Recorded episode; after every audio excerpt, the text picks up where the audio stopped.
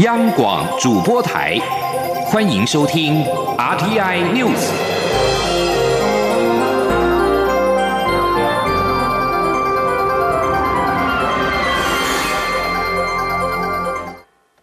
各位好，我是主播王玉伟，欢迎收听这节央广主播台提供给您的 R T I News。 今天是二零二一年二月十五号，新闻首先带您关注国际焦点。缅甸军方在一号发动政变夺权，近日来都有大批民众上街示威反政变。缅甸北部的安全部队在十四号向一群示威者开枪，而且至少有五名记者被逮捕。另外，仰光等城市在入夜之后都出现了装甲车辆。缅甸军政府最近加强力道，试图平息迅速发展的公民不服从运动。这些运动的支持者要求当局释放当前的实职领导人翁山苏姬。位于缅甸的北部密支那市的一座发电厂，军人发射催泪瓦斯，并且向发电厂外头的示威群众开枪。现场一名记者表示，目前不清楚有多少人受伤，甚至不清楚警方到底用的是橡胶子弹还是实弹。随后警方逮捕了至少五名在现场报道的记者。美国、英国和欧盟大使发布联合声明，敦促缅甸安全部队不要伤害平民。网络追踪组织 NetBlocks 指出，缅甸在今天凌晨经历两周以内的第三次全国性断网，全国的联网率只剩下平常的 百分之十四。 美国驻缅甸大使馆稍早就警告，今天凌晨一点到上午九点期间，网络可能会中断，仰光可能会有军事行动。继续将焦点转回到国内，中央流行疫情指挥中心指挥官陈时中表示，十四号年初三，我国已经连续第二天加零没有确诊病例。陈时中表示，上一次连续两天无确诊病例已经是睽违约七十八天，希望能够继续保持下去。至于越南媒体报道有台籍女子前往胡志明市二采确诊染疫，指挥中心发言人钟仁祥表示，指挥中心已经透过移民署系统掌握当中，未来也会针对他在台湾的接触者进行疫调，厘清之后会跟大家报告。另外，前总统马英九近日针对疫情发表意见，认为台湾应该接受中国制造的疫苗。对此，陈时中表示，未来并没有将目前并没有将中国疫苗纳入候选，是因为相关资料文献不明，无法讨论。前天记者林永清的采访报道。前总统马英九日前表示，希望政府不要立刻拒绝大陆疫苗。他十四日也进一步解释，我国现在说已经买到疫苗，但要好几个月后才拿得到。由于疫情变化很大，希望多一个疫苗就不要放弃。对此，中央流行疫情指挥中心指挥官陈时中十四日在记者会上说明，台湾疫情平稳，候选疫苗需要慎选。陈时中说，这其实已经讲过很多次了，就相关技术性的资料我们都没有，好，那一些相关比较重要的一些哈，这文献也没有发哈发表，那所以在专家学这边认为就是没有没有办法去讨论这个事情。那疫苗也是一个安全性哈，各方面都是蛮重要，尤其在台湾的疫情很平稳，那对我们进入候选疫苗，我们也相当的谨慎。至于马英九呼吁不要再称武汉肺炎，陈时中表示，关于疫情的起源点，让国际感受到疫情威胁时是从武汉开始，而疾病通常有学名跟俗名，指挥中心已经使用 COVID 十九 为基本语言好一段时间。陈时中也重申，台湾是一个言论自由的社会，俗名要如何称呼，只要不带侮辱性字眼，指挥中心都没有意见。央广记者林永清采访报道。行政院秘书长李孟谚十四号表示，称呼武汉肺炎、二零一九冠状病毒疾病 COVID 十九 并非歧视，是一开始发现疾病时约定俗成的名称，请外界勿过度渲染。前总统马英九日前提出意见，说不要再用武汉肺炎相关的字眼。而赵少康在受访时也表示，蔡英文总统讲的不多，已经改了，而行政院长苏贞昌讲的比较多，苏贞昌应该与总统用语一致，不要自己独创，既然两岸要和解，总要表示一点善意。李孟谚对此表示，称呼武汉肺炎并非歧视，是一开始发现疾病时约定俗成的名称。正如日本脑炎、西班牙流感、非洲猪瘟等等，都只是表达疫病起源地之意，并非歧视或偏见用语，也请外界勿过度渲染。日本福岛外海十三号深夜发生规模 七点三 的强震，蔡英文总统十三号、十四号表示，他已经多次表达过愿意援助日本，而现在起这种情怀也没有改变。日本民众若需要支援，无论何时，台湾都在。日本十三号晚间，福岛外海发生规模 七点三 的强震，福岛县与宫城县观测到震度六强的强烈摇晃，已经造成一百五十多人受伤。日本气象厅表示，东北及关东强震地区今天可能降下大雨，呼吁民众严防土石灾害。蔡英文总统十四号在推特用日文发文问候日本的网友。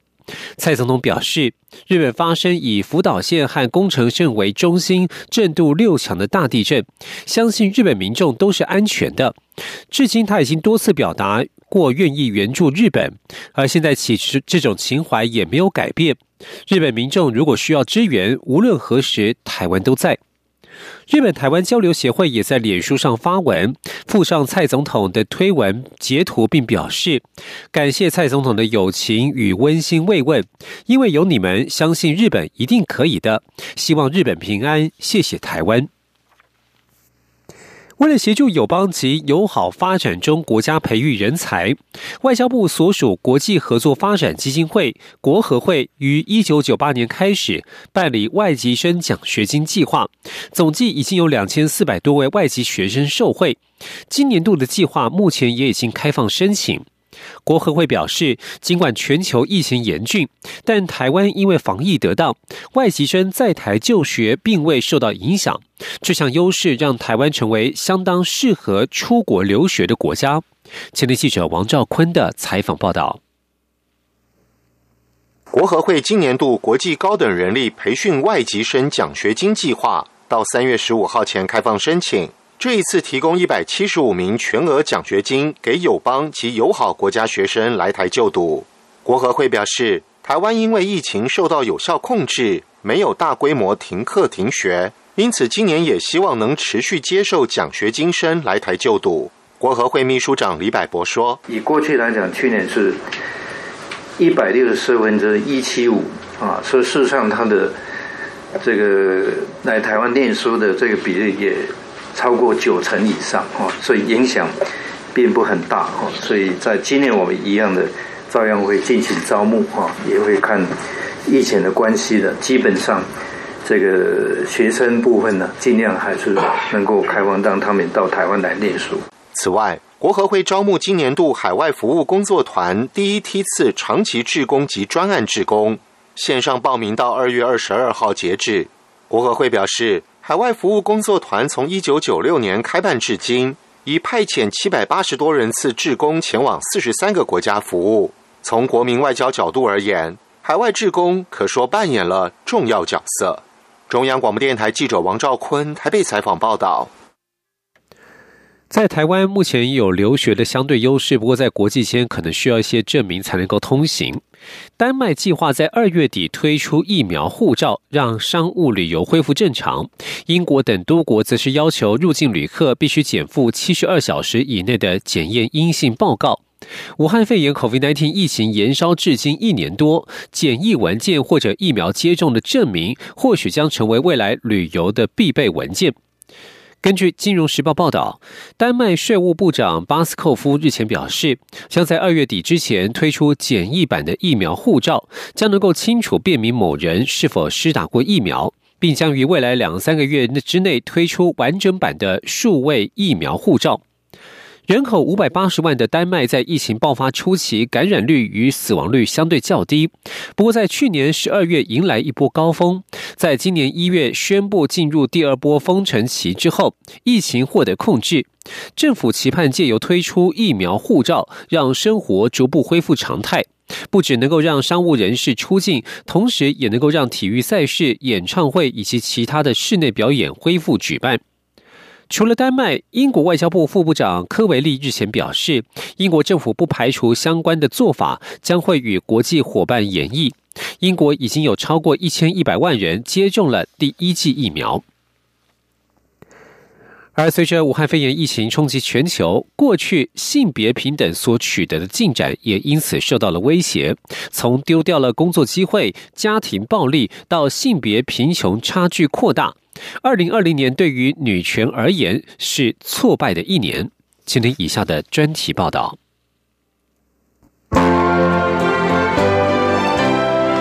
一起听世界，欢迎来到一起听世界，请听一下中央广播电台的国际专题报道。回顾过去这一年，因为 COVID 十九 疫情，让全球女性经历了更多挫折。由于经济持续倒退，联合国专家预测，今年二零二一年性别贫穷差距将进一步扩大。根据联合国的数据，即使在疫情发生之前，女性承担的无偿照护和家务劳动就已经是男性的三倍。如今因为疫情，女性还必须担下照顾家中生病老人，以及因为停课而留在家中儿童的大部分工作。一项对五个富裕国家的父母进行的调查显示，母亲在家中无偿工作的时间几乎翻了一倍，达到每周六十五小时，几乎比父亲多了三分之一。英国的一个妇女平权组织指出，就分工而言，这有点像是回到一九五零年代。土耳其的研究也发现，在疫情封锁期间，妇女从事家务和照护的工作量是男性的四倍。 COVID 十九 不成比例地冲击了雇用女性较多的部门，包括接待、零售以及旅游业。部分女性也被缩减有薪工作，以负担额外的照护责任。一份报告显示，在英格兰，母亲丢失或离开工作的比例比父亲多了 百分之四十七。 在开发中国家，大部分女性是在非正规经济中工作，在面临裁员时几乎没有任何保障。根据肯雅政府的统计，在疫情期间，百分之二十的女性失去工作或收入，相较于男性的百分之十二。长久以来被忽视的家庭暴力问题，因为封锁措施导致妇女被困在家中，伴随着施虐的伴侣，因而要上新闻版面，成为头条。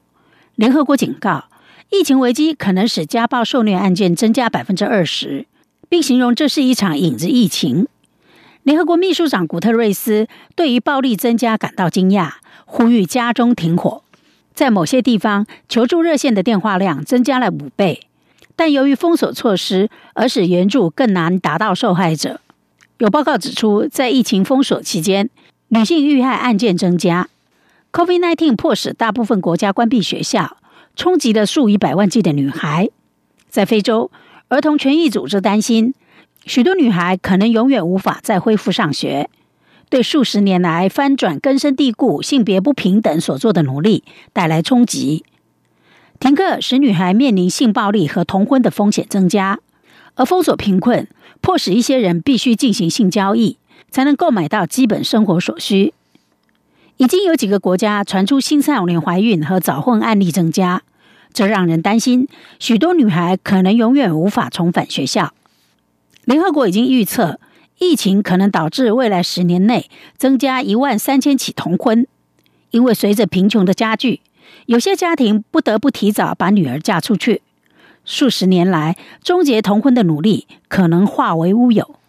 停课加剧了这种风险。自学校关闭以来，伊索比亚当局已救出数百名女童。在马拉维，一家慈善机构报告指出，去年春季，与同婚和强迫婚姻有关的求助电话增加了 百分之三百五十。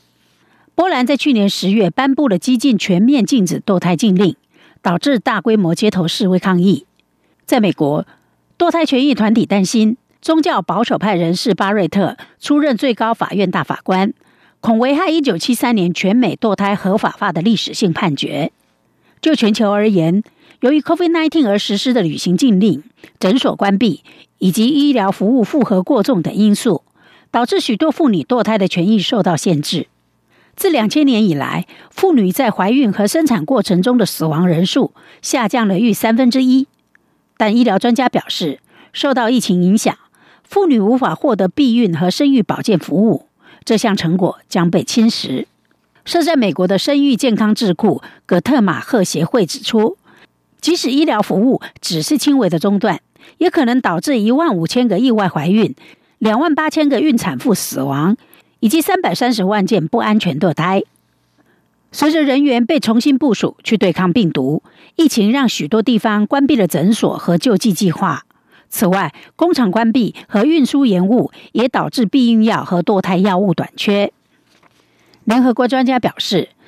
贫困加剧和学校停课使许多女孩和妇女更容易遭受包括网络性剥削在内的人口贩运之害。专家指出，经济下滑和失业可能使就业下降最快且延续时间最久的国家增加人口贩运的案例。这种现象在二零零七年至二零零八年全球金融危机期间也曾经出现过。慈善机构表示，贩售柬埔寨新娘到中国的案例急速增加。在全球范围内，网络性贩运也出现激增，其中妇女和儿童被迫直播性行为，供给全世界的付费客户。由于 COVID 十九 疫情，女性正承担更多家务和家庭责任，就业和教育机会可能会丧失，身心健康也受影响。联合国妇女署副执行主任巴蒂亚忧心，过去二十五年来的努力可能会在一年之内付诸东流。以上专题由杨明娟编辑播报，谢谢收听。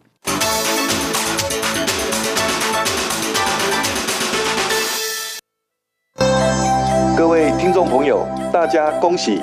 我是赖清德。过去一年大家辛苦了，尤其是站在第一线的医护人员更是劳苦功高，感谢你们，每一个人都是防疫的尖兵。未来希望大家都能同舟共济，携手抗疫。在新年家家户户团圆的时刻，祝福大家新年快乐，阖家平安健康，扭转乾坤。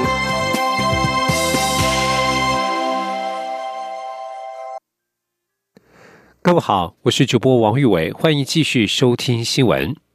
春节连假即将进入尾声，北部及东半部终于在十四号年初三迎来阳光，陪伴大家出外走春。不过要注意的是，年初五收假夜里，也就是十七号开工前夕，将有一波威力直逼冷气团等级的东北季风来袭，而且是先湿后干。中部及竹苗一带在辐射冷却效应之下，清晨低温将连续三天下探摄氏十一度，沿海空旷地区还会更低。前天央广记者吴丽君的采访报道。春节假期最后三天，北台湾及东台湾终于迎来阳光追逐白云的好天气，虽然还是不时会飘些细雨，但大都是适合出游的好天气。至于新竹以南，则维持一贯舒适稳定的晴天。气温方面，直到收假日白天，中部以北到东半部高温可达摄氏二十三到二十五度，南台湾更上看二十七、八度。不过早晚低温只有十五到十八度。值得注意的是，十七号开工前夕，也就是大年初五晚间起，将有一波威力直逼冷气团等级的东北季风逐渐进逼，不仅北部及东半部的云量会开始增多并转为小雨天，迎风面的基隆北海岸、大台北山区及宜兰地区还会出现明显的的间歇性降雨，气温也会开始下滑。预估十七号北台湾白天高温将骤降到十八度上下，感受明显湿冷，所幸十八号就会迅速转为干冷。至于中南部白天高温虽然只降到二十四、五度，但是十八号到二十号清晨，在辐射冷却效应影响下，中部及新竹苗栗一带低温恐下探十一度，而且沿海空旷地区还会再低个一两度。气象预报员关心平说，那这一波的东北季风影响大概就是十七、十八、十九到二十号的清晨，所以这三天是人工性影响最显著的时间点。那比较值得留意的是，因为它前期是湿冷，后期干冷哦，干的时间点刚好落在十八、十九、二十的清晨，所以所以搭配上这个个辐射冷却的现象，会有比较低温的情形出现。那特别在北部比较靠近中部的竹苗一带，还有中台湾是有十一度、十二度这样子的低温，而且沿海空旷地区还有可能来到更低。至于十八号到二十号，台北、宜兰、花莲早晚低温大约是十三到十五度，南台湾及台东则是十五、六度。中央广播电台记者吴丽君在台北采访报道。而在年节期间，无论天气好坏，还是有一群人必须坚守自己的工作岗位。蔡英文总统在十四号前往基隆海巡署第二巡防区指挥部，慰勉春节期间执勤的同仁，并且代表国人感谢他们坚守岗位。总统也温馨提醒，在年节期间，又是二月十四号情人节，希望大家能够拨空打电话给自己的另一半，展现热情，而且不要说冷笑话了。前天记者林永清的采访报道。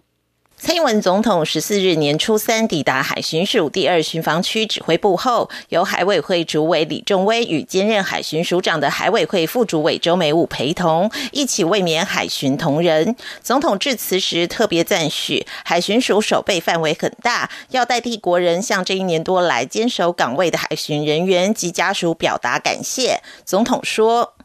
这一年多来，我们海巡署的表现很活跃。”从打击走私到救急救难，都有很好的表现，守备的范围真的很大。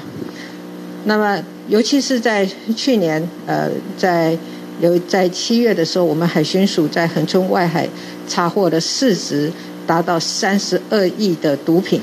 我就说，反毒是政府的第一要务，海巡弟兄姐妹就是帮我们。也就是帮政府落实承诺最前线的战士，大家辛苦了。蔡总统说，有注意到活泼的海巡兄弟姐妹的冷笑话，再冷的笑话都没有海边来的冷。他笑说，这个海巡的笑话比海边更冷，不过他知道大家的心都很温暖。总统最后提醒大家，今天是情人节，执勤休息时别忘了打通电话给自己的另一半，并打趣说，拜托大家要热情一点，不要再说冷笑话了。央广记者林永清采访报道。许多人在农历春节会安排一场国内的小旅行，而家中的宠物毛小孩也迎来旅游旺季。在主人出游期间，也到宠物旅馆认识新的狗朋友、猫朋友。不过，宠物旅馆现在同样是一房难求，如果没有在一个月之前就预定，恐怕无法订到理想中的高级旅馆。今天，央广记者刘品希的专题采访报道。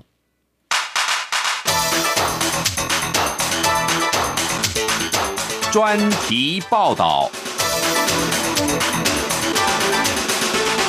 COVID 十九 疫情捣乱，民众已经一年多无法出国玩，国旅逆势成长。每到假日，国内各个旅游景点都是满满的人潮。如果遇到连续假期，更是人满为患，饭店旅馆一房难求。而在饲主出游的同时，对毛小孩而言，也是他们的旅游旺季。台北市宠物商业同业公会理事李丕文说：“原则上，我们大概都在连假的前三两三个礼拜，我们就满了。对，因为我们的都是采预约制的。那这个预约制就会看每一只狗狗的状况，然后给他们客制化的服务。因为每一只狗对我们来讲都很特别。”不止旅行社受到极大影响，宠物旅馆业也连带被冲击，住宿量大减，动辄十多天的长期住宿大幅减少。但整体而言，想要有房住，还是得在一个月前就订房。对，因为我们都会事先开放预约这样子。对，不过今年真的是因为疫情的关系啦，因为我们这边的 location 是在呃台北车站这附近嘛，那跟高铁跟呃桃桃捷或者什么的其实是很连通的，所以我们的客人都会是比如说长期的旅行客或商务客，或者要出去玩的这样子的。对，不过因为现在都不能出去了，所以影响其实蛮大的。民众住的饭店有星级之分，是否附设泳池、健身房、酒吧、独立对外营业的餐厅等都是评比重点。宠物旅馆也有等级之分，有些宠物旅馆住宿是关笼子，毛孩活动的空间相当有限，但也有让毛孩二十四小时自由活动的旅馆。不同楼层有不同的使用功能，随时有保姆陪伴，每天都有早餐、游戏、午休等时间。狗狗还会分年龄、性别、性格、结扎与否等情况加以区隔，让毛孩在跟主人分开的过程中也能舒适自在的旅行。那个是我们的先放置区，放置区是因为有一些宠物，就是有一些同伴动物，它会很紧张、很害怕，那会先让它先在那里，让它在那边先适应一下，等到它没有那么紧张之后，我们才会让我们的哥哥姐姐抱着上楼。然后到三楼的运动区来玩，二楼是宠物厨房、小教室跟他们的晚上睡觉的房间，因为我们只有午休跟晚间睡觉是在房间里面，其他都在三楼玩。现代人相当重视宠物，将家中的毛小孩视为家人一般，因为了解主人的担忧跟牵挂，所以不少服务优质的宠物旅馆也会架设监视器，让饲主能随时透过镜头了解家中毛孩出游的情况。主人可以从那个监视器是可以看得到的，对。那我们的呃哥哥姐姐也会经由呃即时通讯的互动，然后告诉爸爸妈妈啊、呃、宝贝在这里的状况，或者认识了谁，或者他能不能够呃就是吃饭的时候会不会紧张，因为有些狗其实会很紧张。人类有的毛孩都要比照，即便住在宠物旅馆，过年期间丰盛的年菜也不可少。过年我们会提供呃，就是有年菜的部分，但是狗吃的，呃，它其实就是天然，然后无调味料，然后原形原态原形态的食物，比如说我们会有呃鸡肉啊，或者是牛肉、牛排这种的，但要看每一只狗狗的状态啦，有一些狗可能不能吃某一些肉这样。想要把自家毛小孩送到高级旅馆，不只要能够抢到房，还得先预约安亲，让狗狗先到旅馆习惯环境，熟悉保姆跟其他的狗朋友。而且安亲不能跟住宿安排在同一天，否则狗狗会以为自己被遗弃。越来越多人愿意花心思跟金钱，让毛孩享受跟人类一样的生活待遇，也让毛孩经济爆发。拟人化的宠物需求不断提高，预计未来仍会持续成长。央广记者刘聘熙的专题报道。